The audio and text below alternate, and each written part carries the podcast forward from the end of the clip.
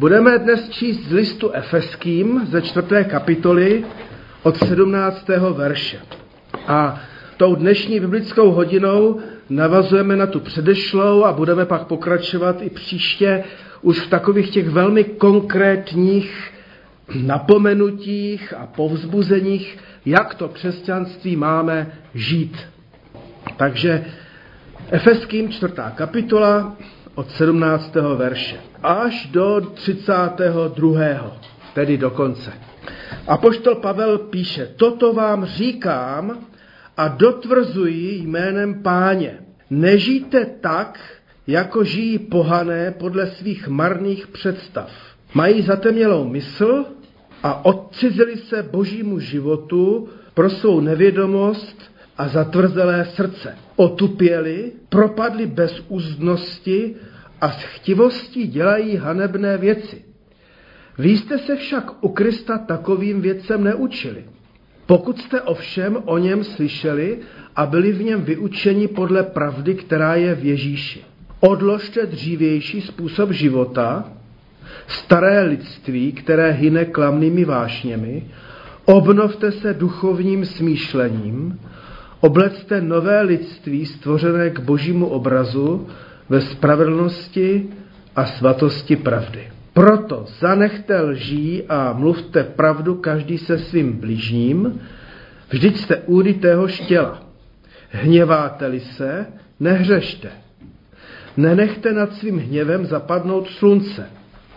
Nedopřejte místa ďáblu, kdo kradl, ať už nekrade, ale raději přiloží ruce k pořádné práci, aby se měl o co rozdělit s potřebnými. Z vašich úst ať nevyjde ani jedno špatné slovo, ale vždy jen dobré, které by pomáhalo nebo pomohlo.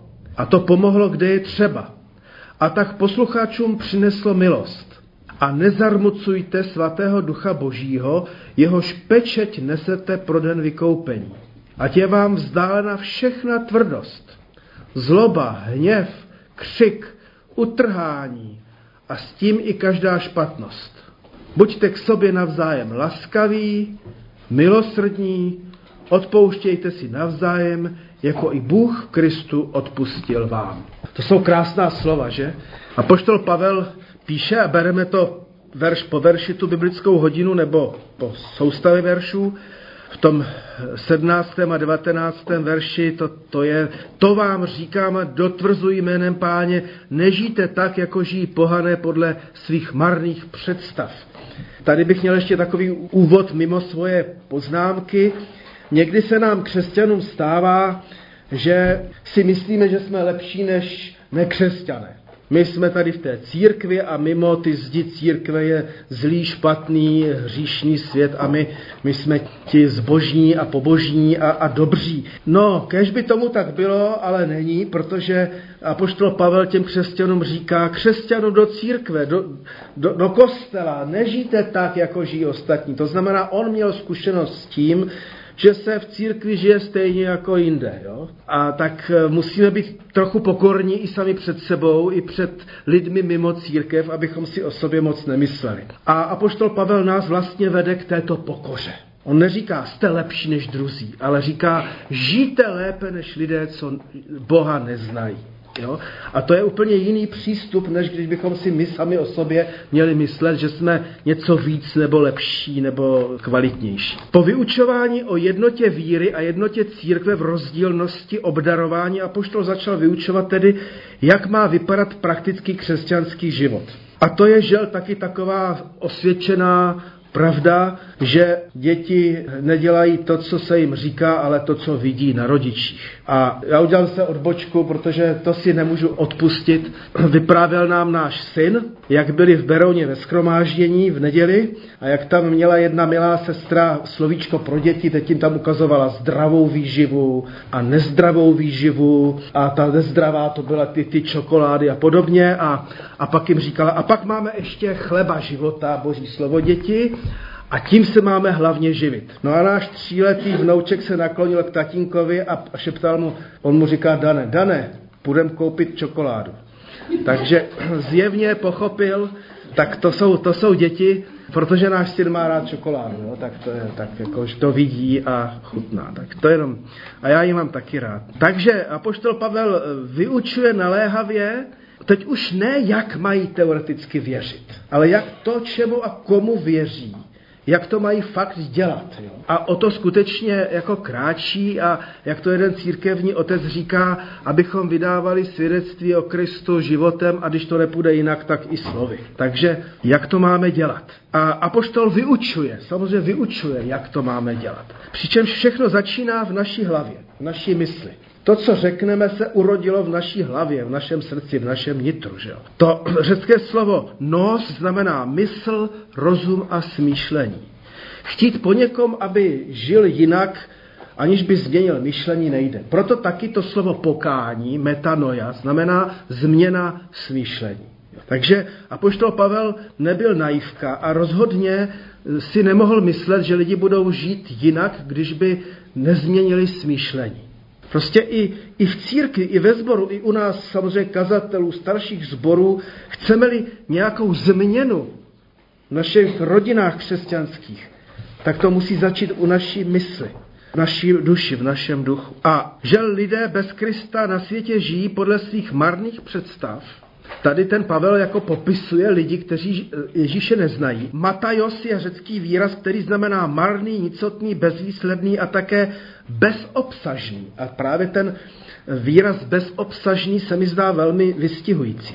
Lidé bez Krista sice mají nějaký obsah života, ale ve skutečnosti je to prázdnota před Bohem, bezobsažnost. A jak to říkala, myslím, první předsedkyně vězeňské duchovenské péče Renata Balcerová, lidé jsou ve vězení proto, že mají nas, poskládaný špatně žebříček hodnot. Jo? Že pro ně jako krást a, a někoho obelstít je jako hodnota, podle které se nějak životně řídí, ať už k tomu přišli jakkoliv. Takže lidé bez Krista mají špatně sestavený žebříček hodnot a falešné povědomí o tom, co je a není správné. Apoštol o tom psal už i křesťanům do Říma. A právě když bych to přečetl, Římanům první kapitola od osmnáctého verše. Boží hněv se zjevuje z nebe proti každé bezbožnosti a nepravosti lidí, kteří svou nepravostí potlačují pravdu. Vždyť to, co lze o Bohu poznat, je jim přístupné. Bůh jim to přece odhalil. Jeho věčnou moc a božství, které jsou viditelné, lze totiž od stvoření světa vidět, když lidé přemýšlejí o jeho díle, takže nemají výmluvu. Poznali Boha, ale nevzdali mu čest jako Bohu, ani mu nebyli vděční, nýbrž jejich myšlení je zavedlo do marnosti a jejich cestná mysl se ocitla ve tmě. Jo? Takže tak to ten apoštol Pavel popisuje. Čili nejen Efeským, ale i křesťanům do Říma vlastně předkládá to, co se odehrává v srdci, v mysli, vnitru člověka. Jako hlavní příčinu vidí v lidské odcizenosti Bohu a následně nevědomosti a nakonec zatvrzelosti. Myslím, že ten výraz odcizení je zase velmi vystihující. Někdy to tak je, žel, i v rodinách. Že se najednou odcizí manželé, nebo se odcizí děti od rodičů a rodiče od dětí. Jo? Že sice žijí vedle sebe, ale, ale jako cizinci. A ono to někdy může hrozit i nám křesťanům, že najednou, najednou sami se odcizujeme Pánu Bohu a na to si dejme pozor. Co všechno způsobuje hřích, apoštol popisuje v následující větě. Otupěli, propadli bez uzdnosti a stivosti dělají hanebné věci. Jo? To znamená, otupěli, propadli bez uzdnosti a s chtivostí dělají hanebné věci. Zvláště si všimníme slova otupěli, to je slovo apalgein, otupět anebo taky ochabnout. A takže zvláště si všimněme toho slova otupěli, což znamená ochabnout. To se totiž snadno stává lidem, ale i křesťanům, že si zkrátka zvyknou na hřích, že už jim takové věci jako třeba sexuální nemravnost, anebo krádeže, nebo cokoliv jiného, nebo lži, nebo polopravdy, najednou přestanou být tak úplně jako cizí, nebo už nás tak nedráždí, jo? Už, nebo když si člověk zvykne na, na zahálení, na, na lenošení, jo? Tak některým workholikům tadyhle třeba to nehrozí, že jo? Ale jo, prostě rozumíme si, jo? Že si člověk najednou zvykne to, co To, co nám dřív bylo opravdu jako jako trnem v oku, tak už nás netrápí. Ta nemravnost je v tomhle případě v té řečtině skutečně nazvaná porneia, což jako to slovo dneska je takové docela silné. Všude kolem nás je nepřeborné množství pornografie, včetně našich počítačů a, a ta naše společnost si na to prostě už zvykla v podstatě, že to tady jako je. Jo? To, co dřív ne, vůbec nebylo, tak, tak tě nechtě prostě nějak jsme to akceptovali. Ovšem jsou ještě mnohem horší hříchy než porneia, na které si křesťané zvykají, akorát jim to už tak nepřijde. Jo? A možná, že přece jenom i u tady tohohle slova porneia, že tady jsme ještě pořád hodně citliví, ale ten text, který jsme četli, Efeským čtvrtá kapitola od sedmnáctého verši do konce, ten mluví především o naší řeči, o našem třeba vzteklém chování, o našem nesebeovládání v hněvu. Jo? Ale to nás možná tak moc jako nebere, jako když víme, že někdo třeba byl někomu nevěrný. Rudolf Hoppe, to je německý katolický novozákonní teolog, píše: uzavřeli se člověk Bohu, zbožtí svou chtivost. Zavřeme-li se před Pánem Bohem, tak člověk přece jenom ale pořád musí se nějak nábožensky projevovat a tak hrozí, že člověk zbožtí svou chtivost. Což se stává v podstatě vždycky, neboť v člověku je touha po věčnosti, člověk je náboženská bytost. Jo? A vždycky svou náboženskost bude nějakým způsobem projevovat, takže i ti ateisti, a jak jsme dlouho žili za komunistického vnuceného ateismu, projevovali svou zbožnost uctíváním nabalzamovaného Lenina, tady Gottwalda na chvilku, než se rozpadl. I, i ta shromáždění komunistická nebo v Německu nacistická vykazovaly náboženské prvky. Já mám dodnes strašně silnou vzpomínku z vojny, nevím, už začátek osmdesátých let, možná osmdesát tři, osmdesát čtyři, a tady, tady v tom, na Vyšehradě, to, to teďka je, to byl Bílý dům, že jo, nějaký komunistický, že jo, zastávka Vyšehradská, tam je kongresový sál, tak to patřilo komunistům. A, a v televizi jsem na vojně sledoval, jak tam bylo sjezd mládeže komunistické a oni tam jako přiměli, že tam zpíval spirituál kvintet. A já jsem na to koukal na vojně v té televizi úplně fascinován, protože zpívali spirituál musíš za svou pravdou stát. Já jsem to ještě poslouchal před vojnou. Jsme na to chodili jako téměř na dizent, jo. A já jsem měl náboženské pocity u té televize. Byla, bylo to setkání komunistické mládeže, zpíval tam spirituál kvintet a já jsem měl náboženské pocity, které jsem znal ze sjezdu evangelické mládeže, ze školek a, a, a z církve. Jo. Takže mě to překvapilo, až jako jsem se zhrozil sám nad sebou, jako že mám stejný pocit u, u sledování setkání. Takže to je na úvod a kdybych ten úvod měl shrnout, apoštol Pavel vlastně nám nějak sděluje, abyste žili skutečně křesťanský život, musí to začít ve vašem nitru, ve vaší hlavě, ve vašem přemýšlení, ve vašem postoji k životu, názoru. No a pak máme před sebou dvacátý, dvacátý čtvrtý verš a je to výzva odložit starého člověka a obléknout nového. Vy jste se však u Krista takovým věcem, jako je ta porneia například, neučili. Pokud jste ovšem o něm slyšeli a byli v něm vyučeni podle pravdy, která je v Ježíši. Je tedy jasné, že postava Ježíše Krista je ve všem zcela odlišná od všech politických, náboženských i jiných postav. Nicméně apoštol Pavel připustil jednu zajímavou věc, která by nás měla možná trochu vyděsit, jo? Nebo zarazit, že je totiž možné nakonec i v církvi učit o Kristu takovým způsobem, že to člověka nevede k jinému životu. Nebo pseudokřesťanskému životu. Jo? K životu, kdy člověk pořád, já si pořád budu říkat, že jsem křesťan, ale svými životními sklony a, a činy to budu, budu popírat. Jo? Církev má velikou zodpovědnost v tom, jak bude vyučovat. A v první Korinským, první kapitole od dvacátého druhého verše právě čteme to, to jádro toho evangelia. Židé žádají zázračná znamení, Řekové vyhledávají moudrost, ale my kážeme Krista ukřižovaného. Pro Židy je to kámen úrazu, pro ostatní bláznosti, ale pro povolané, jak pro Židy, tak pro Řeky je Kristus boží moc a boží moudrost. Římanům ještě Pavel říká, že, že evangelium Kristovo je moc boží ke spasení pro každého. Jo? Apoštol Pavel tady právě říká, že to správné vyučení o Kristu je, že učíme Krista ukřižovaného, který se obětoval pro nás, a my samozřejmě, on to pak dotahuje i jinde, že my sami máme nést kříž, na kterém umíráme sami sobě. Právě i těm svým sklonům a vášním, které pořád v sobě i jako křesťané máme. Poznat Krista ale tedy nikdy neznamená jen teologickou nauku, znamená to být vyučen v něm, přijmout celý způsob Ježíšova života. S pravým vyučením souvisí totiž pravá praxe. Takže opravdu nestačí mít jenom ortodoxii, ale potřebujeme mít tu ortopraxi, tedy pravou praxi. Apoštol jednoznačně křesťany vyzval, odložte dřívější způsob života, staré lidství, které hyne klamnými vášněmi, obnovte se duchovním smýšlením, oblečte nové lidství, stvořené k božímu obrazu ve spravedlnosti a svatosti pravdy.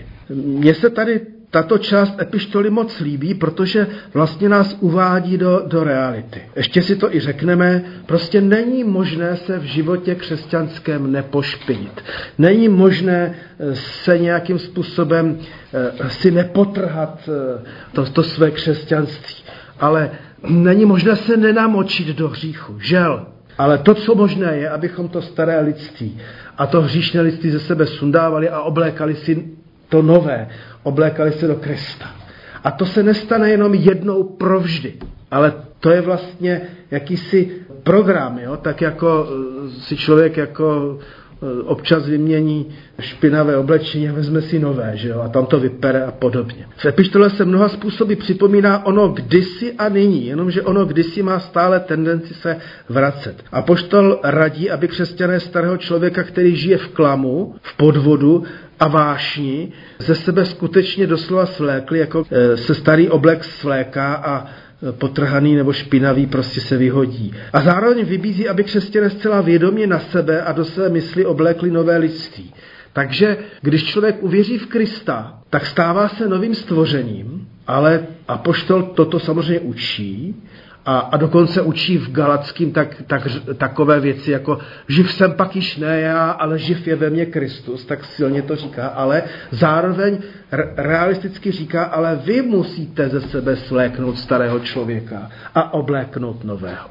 Jakoby říkal, on to Pán Ježíš za vás neudělá, on nepřijde jako za malými dětmi, abychom je převlíkli, že jo? Ale prostě musíme to úplně vědomně dělat, že oblečeme na sebe nové skutky, nové činy kristovské. Takže to oblečení nového člověka se neděje jenom ve křtu, to nezakouší křesťany jen jednou, když se znovu zrodí, ale, ale to má zkoušet a zakoušet znovu opakovaně a vědomně. Neboť kdo je čistý, kdo je tedy křesťan, potřebuje tu a tam znovu umýt nohy, neboť není možné se neušpinit, jak už jsem pověděl. Pán Ježíš Kristus, když umýval apoštolům nohy, to je ten krásný příběh z Janova Evangelia, tak ten Petr mu říká, tak mě teda umej celýho. A Pán Ježíš říká, no kdo je celý umytý, nemusím, stačí nohy. No? Takže je to takové dneska praktické pozvání, praktická výzva, abychom nějak nově se oblékali do Ježíše Krista, nově se očišťovali a tak dál. Tak teďka bude mít před sebou způsob, jak odložit starého člověka a obléknout nového. A to se mi taky líbí, jak ten apoštol ty věty na sebe navazuje, že on tedy napřed říká, ať to začne ve vaší mysli, ať toužíte, chcete žít jinak, čiňte pokání. Potom vyzve, dá se to udělat, musíte prostě svléknout i jako křesťané starého člověka, obléknout nového a úplně logicky teda jakoby čekal otázku, a jak to teda máme, Pavle, dělat, jo? Proto zanechte lží a mluvte pravdu ke svým bližním, vždyť jste údy téhož těla. A když to jste kradli, tak už nekraďte. Vlastně takhle je to hrozně jednoduché. Apoštol začal velmi tedy konkrétně radit, co dělat, a k tomu je třeba povědět, že toto morální naučení není pouhou morálkou, ale právě oblékáním Krista. Myslím si, že my křesťané někdy děláme chybu, že mluvíme hlavně, je třeba dodržovat tu křesťanskou morálku, křesťanské mravy, a ono to možná i ty naše děti někdy otravovalo nebo otravuje, nebo lidi ve světě, ale když se řekne oblečte Krista, žijte jako Pán Ježíš, tak to zní úplně jinak, než že vnucujeme nějakou křesťanskou morálku. Jo? A je dobře to ono oblékání nějak konkretizovat. Takže Pavel říká, proto zanechte lži. Ježíš je cesta, pravda i život. Je zřejmé, že křesťané musí žít v pravdě uvnitř i navenek. A teďka samozřejmě by se mohlo diskutovat, co je lež a co lež není, že jo, a zvláště ještě, když jsme byli mladí, tak jsme diskutovali, jestli je možné někdy zalhat, že jo, a tak dále, ale v zásadě lež bychom mohli tady především nějak definovat jako, jako výrok, který má poškodit druhého člověka. Proto také v desateru máme, abychom nebyli křiví svědkové. To znamená, abychom na soudu nevydávali svědectví, které by druhého dostalo do vězení nebo na šibenici. Prostě lež je něco, co má druhého především poškodit. Jo? Hněváte-li se, nehřešte. No a taky ještě dodávám, lež se děje našimi ústy. Samozřejmě člověk může žít lživý život, ale člověk říká lež. Je to výpověď falešná. A hněváte-li se, nehřešte. To se týká našeho srdce a za chvilku vidíme i naši pusy. A apoštol použil dvou imperativů, hněvejte se a nehřešte. Takže to, to, je, to je zajímavý. Jako tady je to opravdu zajímavé, že, že ten Pavel neříká, že každý hněv je vlastně špatný. Naopak, jestli něco vás vzruší, jakože je to špatně u, u někoho nebo ve společnosti, když nejen vidíme politika, že lže, ale, nebo, nebo že v církvi se dějí věci, tak se hněvejte, ale nehřešte u toho hněvu. Jo?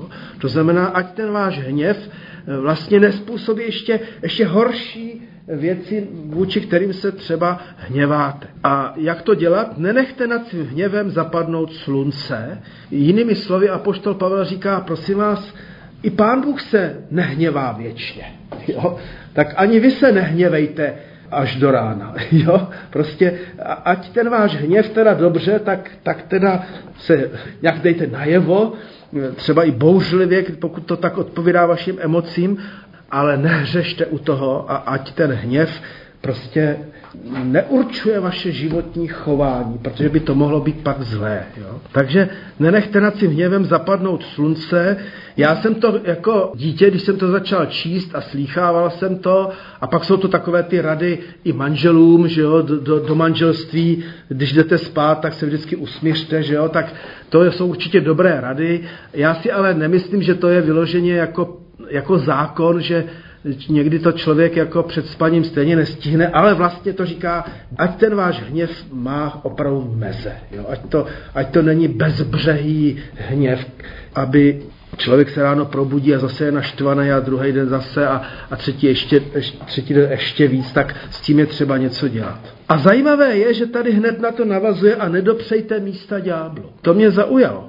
Zdá se, že právě tehdy, když se hněváme, když se člověk, když s člověkem cloumá zlost a hněv je nezvladatelný, právě tady se uvolňuje prostor pro samotné zlo, pro samotného ďábla. Jo? To je zajímavé. Někdy křesťané mají různé strachy z, z démonů a z ďábla, ale možná, že bychom měli tady mít obavu, jo? Abychom nedopřáli prostor ďáblu a, a zlému. A víme, že ďábel satan je, satan je taky ten pomlouvač, jo, a tak dále. Kdo kradl, ať už nekrade, a, ať raději přiloží ruce k pořádné práci. Takže předtím říká, kdo jste lhali, už nelžete, teďka kdo jste kradli, nekraďte. A mně se líbí, jak ten apoštol to vede k pozitivnímu výsledku. Pracujte, protože vaše práce má veliký smysl. A jaký smysl? Abyste se měli o co podělit s druhými, jo? To je vlastně moc hezký. Zatímco ten, kdo krade, krade pro sebe. Že? Ale ten, kdo pracuje, tak má pracovat ne hlavně pro sebe, ale aby z toho měli užitek i ostatní lidé. Ale hned se zase vrací k našim ústům. A z vašich úst ať nevyjde ani jedno špatné slovo. A apoštol radí obleknout vlastně i svůj jazyk do něčeho nového, co by budovalo, co by pomáhalo, co by přinášelo milost. Jo? Takže já si myslím, že někdy i pravou chvíli, a je-li toho jako šafránu, je dobré použít i vulgarismus, který vyjádří situaci. Ale co chci říci, že ať nevyjde ani jedno špatné slovo, zase bych řekl slovo, které má ublížit, ponížit, poškodit druhého, srazit jeho uh, uh, už tak poškozené sebevědomí, nějakým způsobem dehonestovat. Jo? Takže myslím si, že tady apoštol Pavel opravdu neměl na mysli především vybrané chování, jo? Jako slušnou mluvu, ale, ale mluvu, která nepoškozuje druhé. Jo? Na druhé straně si vzpomínám, a mockrát to Marek Pfeiffer, brácha Dandy Pfeiffera, taky kazatel, říkal, no, on, on byl vždycky takový bouřilák a říkal, já když jsem se obrátil už jako opravdu ke Kristu, tak říkal, já jsem přestal mluvit sprostě. Tak to je, to je, mockrát to říkal, jo? Takže zřejmě to bylo jeho nové oblečení. A pak s tím zase za, za, tak jako zajímavé, že tak jako s tím nezvladatelným hněvem člověk má tendenci vlastně dát ve svém životě a srdci prostor ďáblu, tak tady zase je to spojeno se slovy, špatnými slovy, nezarmucujte svatého ducha božího. Jo? Takže když si někdy říkáme, co to znamená zarmucovat svatého ducha, tak ono to je u apoštola Pavla spojeno právě s tím, jak, jakým způsobem vlastně se vyjadřujeme o druhých lidech, jakým způsobem mluvíme. Víra je vztah, víra se děje mezi konkrétním člověkem, Bohem a lidmi a víra se projevuje komunikací. Proto hřích není jen jakými si porušeními zákonů, pravidel, hřích zasahuje Pána Boha a Ducha Svatého, který nám byl dán jako pečeť, kterou na sobě neseme, již jsme označeni. Všechny hříchy starého člověka, které Pavel vyjmenovává, Ducha Svatého zarmucují a tak poškozují vztah mezi Duchem Božím a člověkem. Takže pokračujeme dál. Ať je vám zdána všechna tvrdost. Jo? Ať je vám zdána všechno tvrdost. Tady bych jenom připomenul, že tu mám odkaz na Matouš devatenáct, jedna až dvanáct a tam je vlastně ten, ta diskuze apoštolů s Pánem Ježíšem, proč jsou rozvody. A on říká, pro tvrdost vašeho srdce. Ale ta tvrdost srdce nejenom rozvádí manžele, ale vlastně od, odděluje bratry a sestry a, a děti a, a, a rodiče a tak dále a, a společnost. Takže musíme si dát pozor na, na tvrdlé srdce zahořklostí a tak dále. Ať je vám vzdálená každá zloba. Tam je výraz tchymos, který znamená vášeň, zuřivost a výbuch hněvu. Zajímavé, jak se k tomu apoštol Pavel opakovaně vrací. Hněvivé vzplanutí bylo zřejmě vždycky velkým problémem, proto se Pavel opravdu ještě jednou k tomu vrací a připomíná tuto záležitost. Jo? A mně se vlastně zdá, že je to osvobozující, co zde Pavel říká. Abychom si neříkali, no jo, to je to se mnou špatný. Ne, je to se mnou vlastně v vozovkách normální, že se s tím potýkám. Ale to, že se s tím potýkáme, že to řešíme, že, že svlékáme i po našich hříších to špatné, špinavé oblečení, oblékáme nové, tak takhle máme křesťanský život žít. Ať je vám vzdálen každý hněv, zase říká. Ještě jednou se vrací k hněvu. A můžeme si vzpomenout třeba na apoštola Jakuba, nebo spíš Jakuba bratra Páně, který říká ve své epištole, že hněvem se spravedlnost Boží neprosadí. To je hodně jako silný slovo, jo? Že někdy i v církvi jsme naštvaní, hněváme se, ale vlastně se hněvám jenom proto, že, jsem, že se cítím poškozen, abych si ulevil, ale Boží slovo nám říká, ale nic hněvem, Hněvem nic nepořídíš, člověče. Už určitě ne Boží pravdu, jo? Boží spravedlnost. Apoštol Pavel to znal, zdá se dobře. Ať je vám vzdálen taky každý křik. Jo? Zase tam je, tam je slovo křik, krauge. Já nevím, jakou měl Pavel povahu, typu doc, docela vznětlivou bych typoval. Jako, tak, tak ho mám jako ve, své, ve svých představách, takže myslím si, že věděl, o čem, o čem jako mluví. Jo? Nebo o čem píše, ale od toho křiku je blízko k utrhání, k pomluvě, k rouhání, k, po, k právě k tomu ponižování druhých. Jo? Člověk si uleví ve svém srdci, pustí ventil, ale, ale tím z toho ventilku našeho prostě jde smrad, kterým, kterým druhým ubližujeme. Jo? Takže a apoštol říká, i toto ze sebe svlečte. Nebo já bych řekl, svlékejte a oblékejte znovu na sebe Krista. A ať je vám vzdálena prostě každá špatnost. A tady je zase výraz kakia, mr, která znamená mravní špatnost, zloba.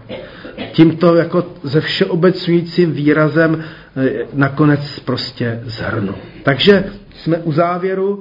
Když byste měli tužky, tak já jsem tam napsal špatně pět lomeno třicet dva, to patří čtyři třicet dva, jo, to je čtvrtá kapitola pořád.